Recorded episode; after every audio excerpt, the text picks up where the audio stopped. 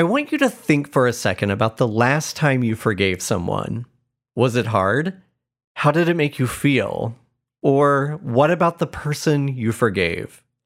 I'm J.R. Jamison. Today on the Facing Project, we'll explore these questions and more, and I'll share the story of a mother in Indiana who forgave the man who paralyzed her son in a car accident, and another from a woman in Kansas who forgave her once absent mother and abusive brother. Later, I'll be joined by Dr. Robert Enright, who is named by Time Magazine as the top researcher on forgiveness. Stay with us as we discuss the psychology of forgiveness.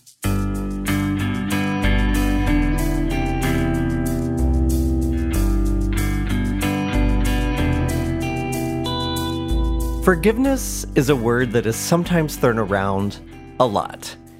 In fact, when I was growing up in a religiously conservative community, I heard, you must ask for forgiveness every time the church doors were open, which in my case was Wednesday night, Saturday night, Sunday morning, and Sunday night. And during the in between times when I wasn't in church, I heard the phrase from those around me every day. It was almost like forgiveness was a word I couldn't escape. Whether it was my mom and dad, grandparents, teachers, I couldn't get far without someone saying something like, Your brother said he was sorry, you need to forgive him. Or, Good little boys don't act that way, say you're sorry for what you did. And for the record, it must be stated that I was a pretty good kid. Well, most days. But anyhow, the older I got, forgiveness began to feel like an everyday motion with little meaning. And there were many instances when I said, I forgive you, and I didn't mean it. Honestly, the words meant nothing. Typically, these were pains of the heart, times when friends or loved ones talked behind my back or stole from me or cheated on me. And being taught to forgive, I did just that. Sort of. Because, like I said, words are cheap, but actions go deep. That was until 2013 when I met the late Eva Kor for the first time. If you don't know who Eva was, do me a quick favor and Google her. But if you aren't willing or able to do that, I'll give you a quick history. Eva was a Holocaust survivor. When she was five years old, she and her twin sister Miriam, along with their mother and father and two older sisters, were forced from their home in what is present day Romania by the Nazis and eventually taken to Auschwitz, where the twins were separated from their family. She and Miriam never saw them again. During their time at Auschwitz, Eva and Miriam fell into the hands of Dr. Mengele, who conducted research studies on twins for Adolf Hitler. And by research, I don't mean simple observations. I'm talking about torture. I'll leave the details to your Google search.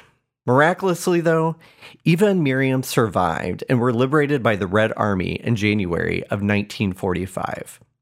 So, fast forward to 2013. Eva was on a speaking tour to promote her book, Surviving the Angel of Death The True Story of a Mengele Twin in Auschwitz. It was co authored by Lisa Rojany, and Eva made her way through my community. I gathered in the packed 4,000 seat auditorium and watched from the nosebleeds as this little old woman shared what was done to her and her family. And let me tell you, there wasn't a dry eye in that audience. And then she said something that was almost unbelievable. She forgave the Nazis and Dr. Mengele for everything that had been done to her.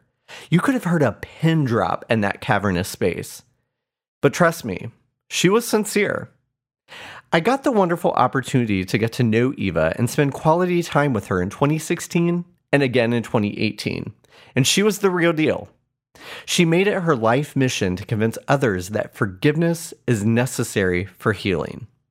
In her own words, she said, Forgiveness is not so much for the perpetrator, but for the victim.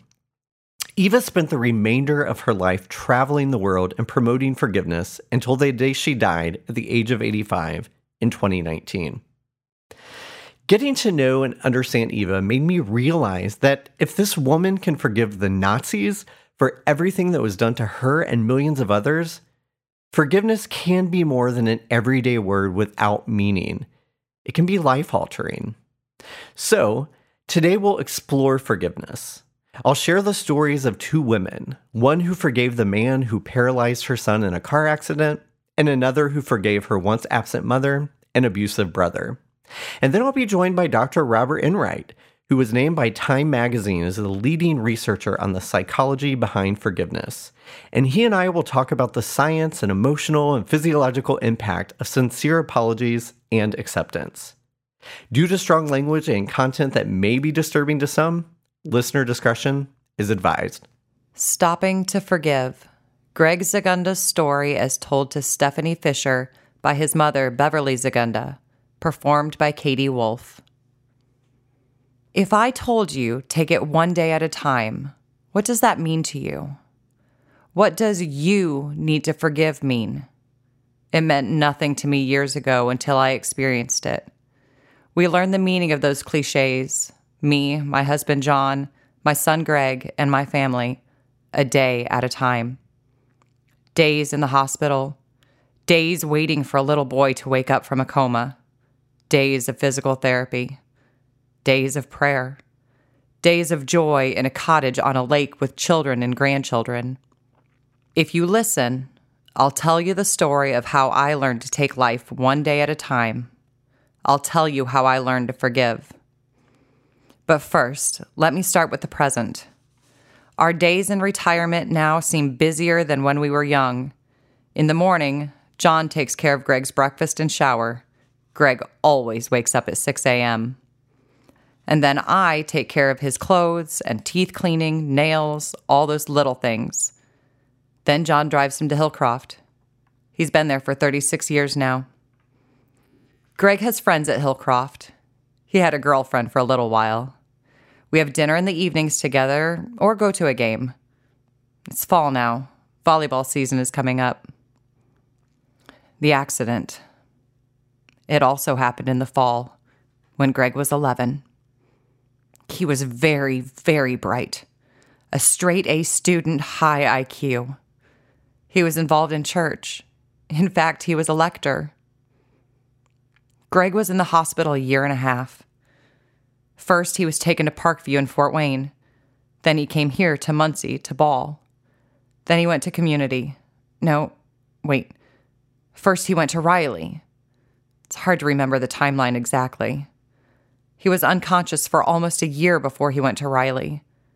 Then he went to rehab at Community East. When we brought him home, he was still in a wheelchair, still in diapers.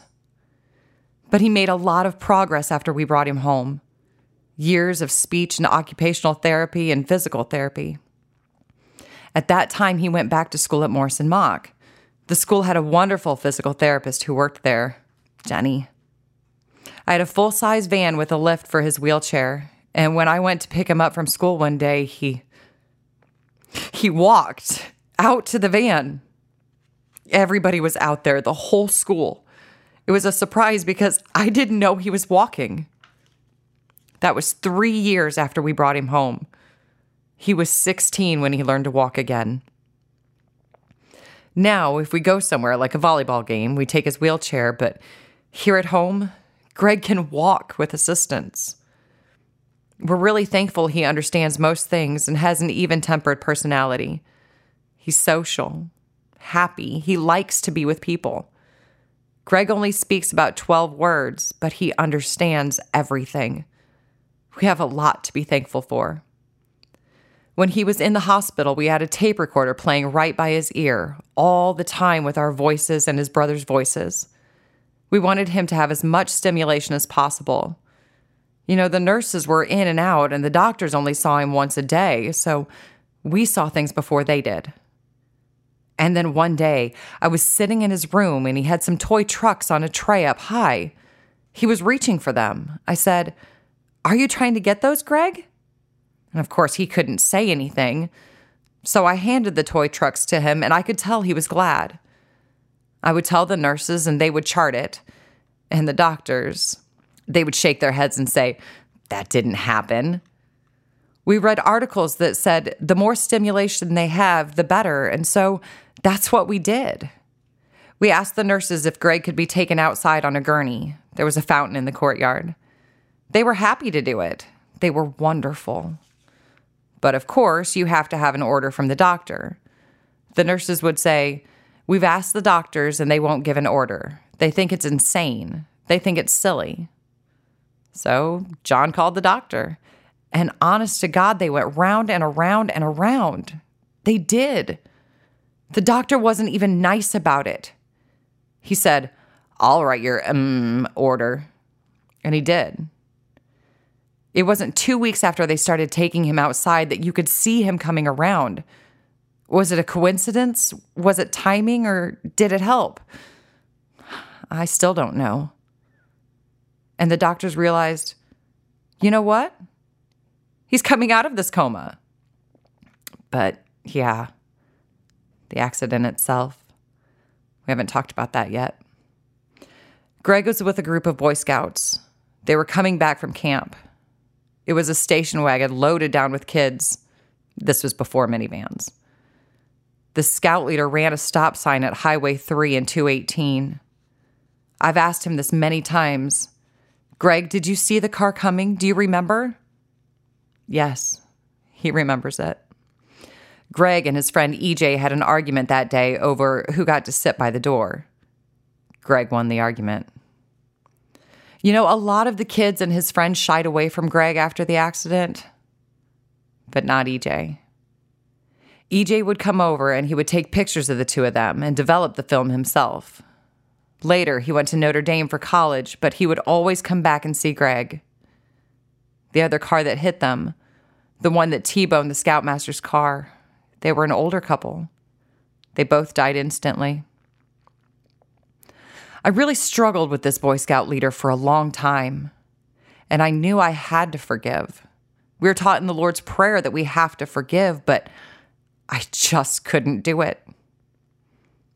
Someone told me, write a note, tell him how you feel. I wrote him a note. So, as far as he knew, I had forgiven him. But I didn't believe a word I said. Then one day I ran a stop sign. It wasn't that long ago, four years, five maybe. I was coming back from church. I don't know what I was thinking about, preoccupied, I guess. These two Ball State students were going through the intersection. I'm in a big Tahoe and they're in this little itty bitty thing. I about took the front end off of it. But you know what? Those girls were okay. If I had hit them further back in the car, I don't know what would have happened. It was my fault. I told the police right away it was my fault. I felt horrible. But I forgave that Boy Scout leader immediately. I thought how quickly and how innocently something like that can happen. You know, when Greg was so critical, everyone told us, take it a day at a time. That didn't have any meaning then. But almost 40 years later, we've had a rich life work, friends, weddings, grandchildren, and the lake. Family traditions have grown up around us. We say, the lake is where we can pack a little luggage but leave our baggage behind. Perhaps another cliche, but it means everything to me.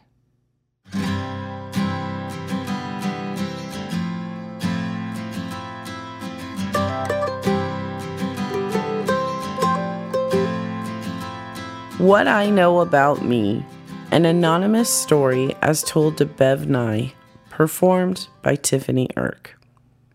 Back when I was just a little kid, my older brother and a couple of his friends decided to give me liquor. I guzzled it down, faster than milk. But my brother's friend said, Don't do that. What if she gets addicted? What will your mom say? My brother told him our mama was out doing her own drug dealing. Besides, he thought I was her favorite, and that really pissed him off. Then, when I was 10, Mama and I were in a store, and she was having me try on shoes before school started that fall. I remember her saying, Put these shoes on and do it quietly. I told Mama they felt funny. She insisted they were fine and that we were going to walk out of that store. Just keep quiet, she said. That clerk won't notice a thing if you don't call attention to yourself. Looking back at this now, I have to laugh. Two left shoes. That is what she made me shoplift that day. Two left shoes. When I was 11, I walked in on Mama looking on the empty cupboards and talking to herself. There was nothing in there. We still had six more days until the welfare check came, but then the welfare check was never enough anyway. It was $400, and 300 of that went to rent. Mama said, How am I supposed to keep us living around here on $400 a month? She sighed and told me to grab the ketchup, and she grabbed spaghetti noodles, and we had the best supper ever. She taught me how to survive, and I don't blame her for selling drugs on the side to get us by. By the time I was 13, my brother had me prostituting myself in order to make more money for our family. Yup, I sold my body. One good thing came out of that, though my son Tom. I'm 35 years old now, and two years ago I looked in the mirror and realized I was poor and an addict, and I was so tired of being both. I told my girlfriend Jane that I had to quit using heroin and meth, but I wasn't sure how I was ever going to manage that. But she kept telling me that I could get clean. A few weeks after quitting drugs, I felt terrible. I was freezing. Everything in my body was shaking. I kept saying, I don't think I can do this. I really wanted to go back on the drugs. Jane would hold my hair and wipe my face as I was vomiting. She kept encouraging me, telling me, No, you don't. You can get free of the drugs, and I will help. Neither of us wanted to go back to that kind of life again. I was so tired of being a slave to meth and heroin. I was so tired of not being able to pay our bills. I've been clean now for two years. I can make things happen. I'm a problem solver. I got that from my mama. Honestly, my past molded me. If it wasn't for all the bad stuff, I wouldn't be where I am today. I have forgiven myself and others who've done me harm, and I have that forgiveness today because of my loving partner, Jane. Someday, I want to be a drug and alcohol counselor, and someday, I will.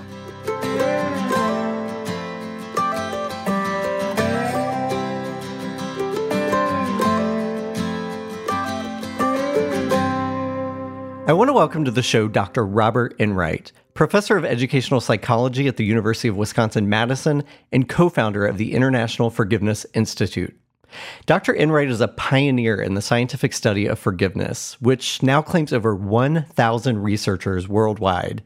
And he is the author of seven books and over 100 publications centered on social development and the psychology of forgiveness.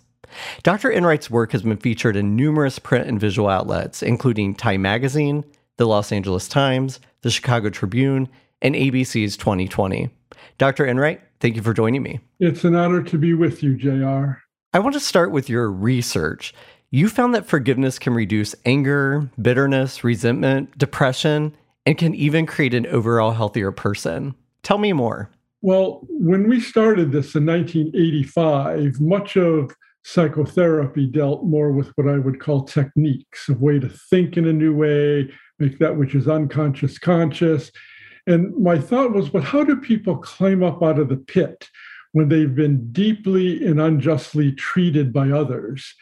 And the idea of forgiveness kept coming up for me. And I thought, well, you know, this might be a very powerful way of healing a resentment that can actually literally stay with us for the rest of our lives. But that was only an idea. Mm. Because when I went to the library then, couldn't do a Google search in 1985, there were no published studies at all ever in the 100 year history of psychology wow. on the topic of forgiveness. So I started a, for, a Friday forgiveness seminar with a lot of students from different countries of the world.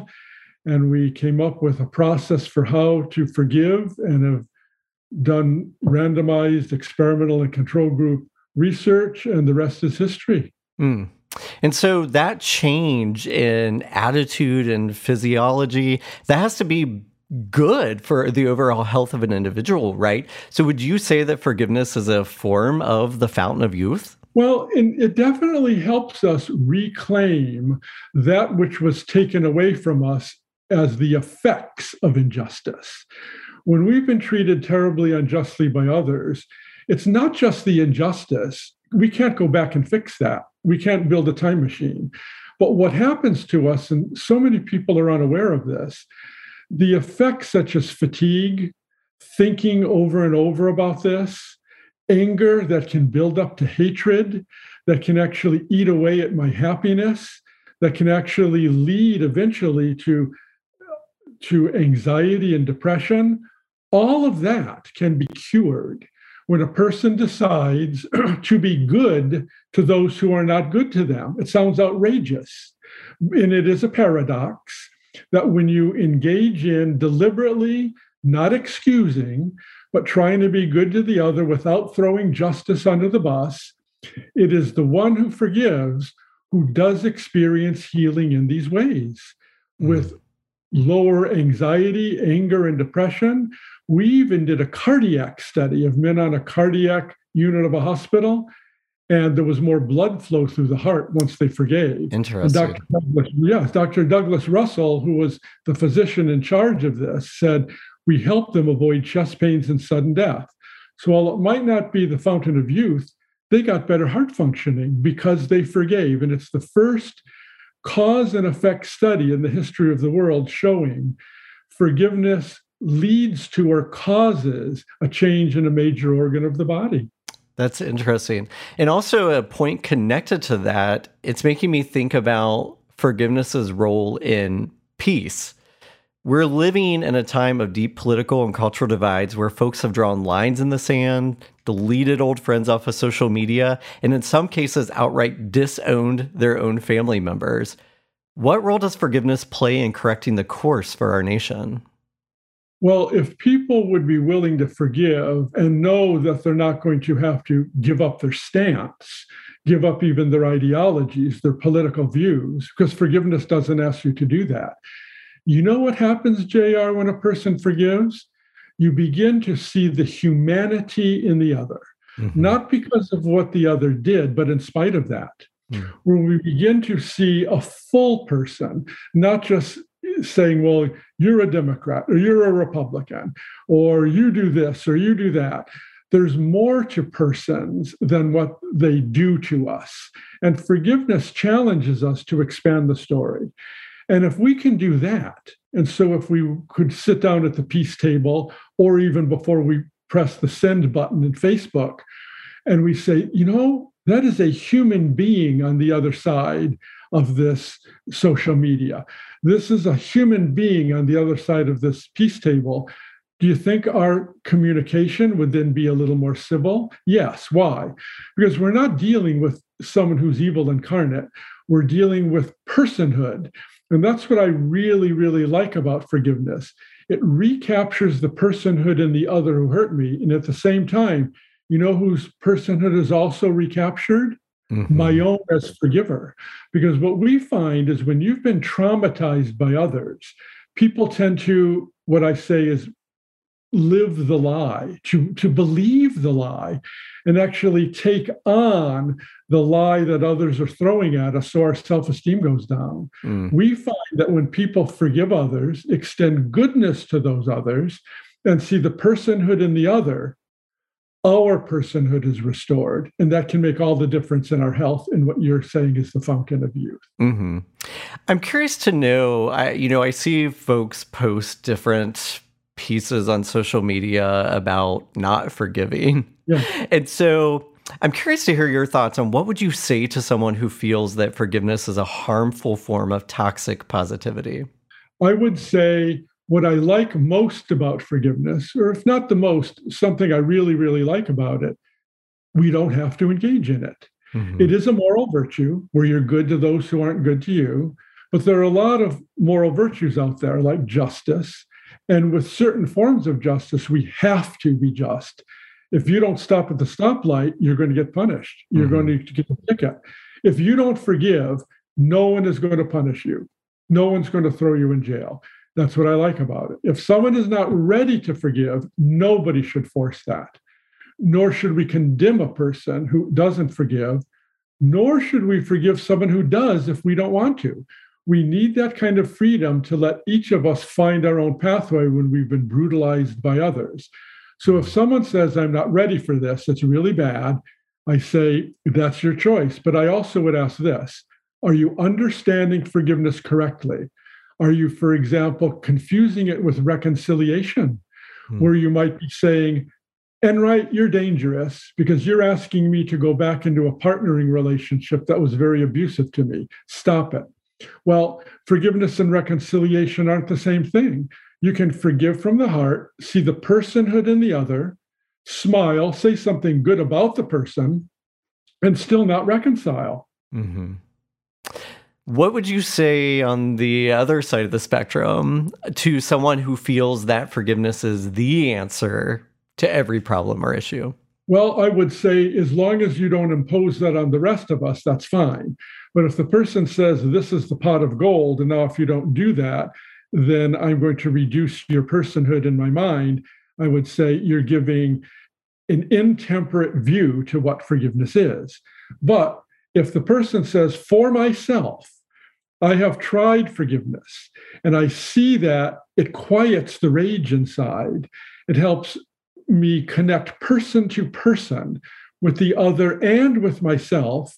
And as Aristotle said, we end up with a love of the virtues we practice.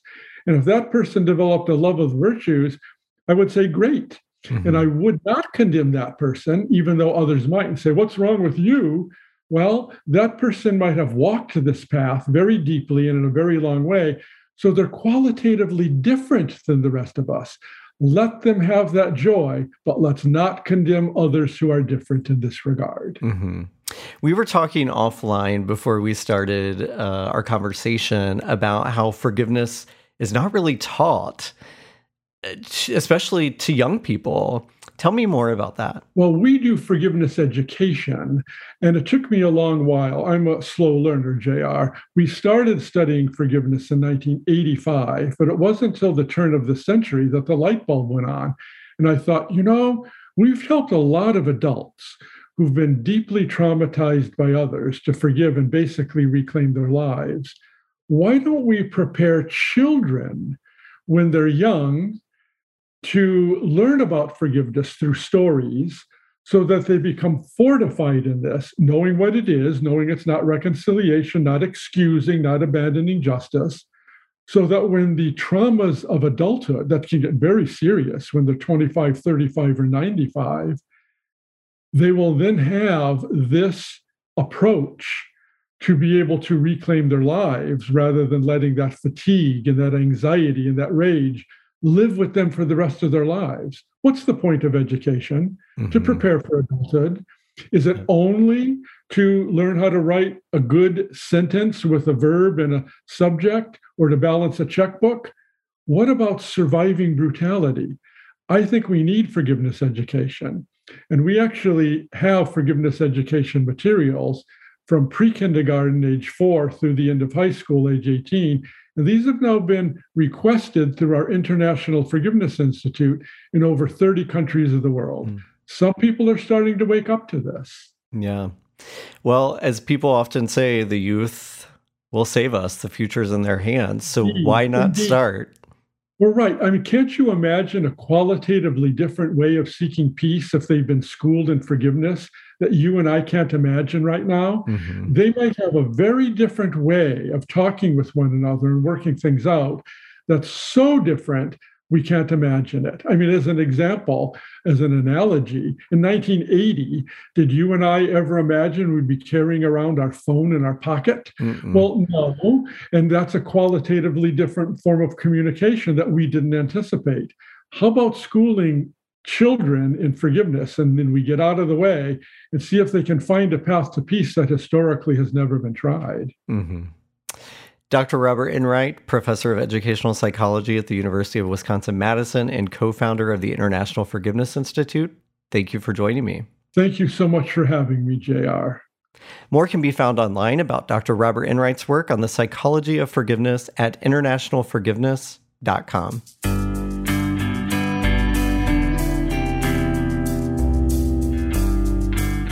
Stories from today's episode came from Facing Disabilities in East Central Indiana and Facing Poverty in McPherson, Kansas.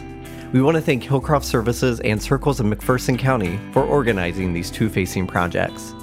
Greg Zgunda's story, as told by his mother Beverly, was written in collaboration with Stephanie Fisher and was performed by Katy Wolfe.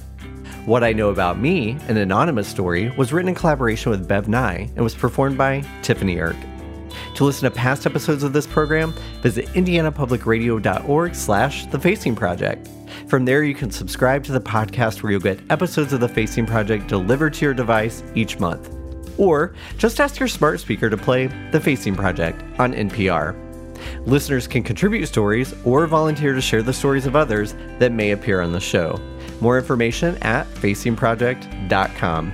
To continue the conversation about this episode, Find us on Facebook, Instagram, and Twitter at The Facing Project. The Facing Project is recorded at Indiana Public Radio at Ball State University in beautiful and wonderful Muncie, Indiana, and is produced by the amazing producer and sound engineer extraordinaire, Sean Ashcraft. The show is distributed nationally through PRX. We are your hosts, Kelsey Timmerman and J.R. Jamison, and until next time, we wish you the courage to share your own story and the empathy to listen to others.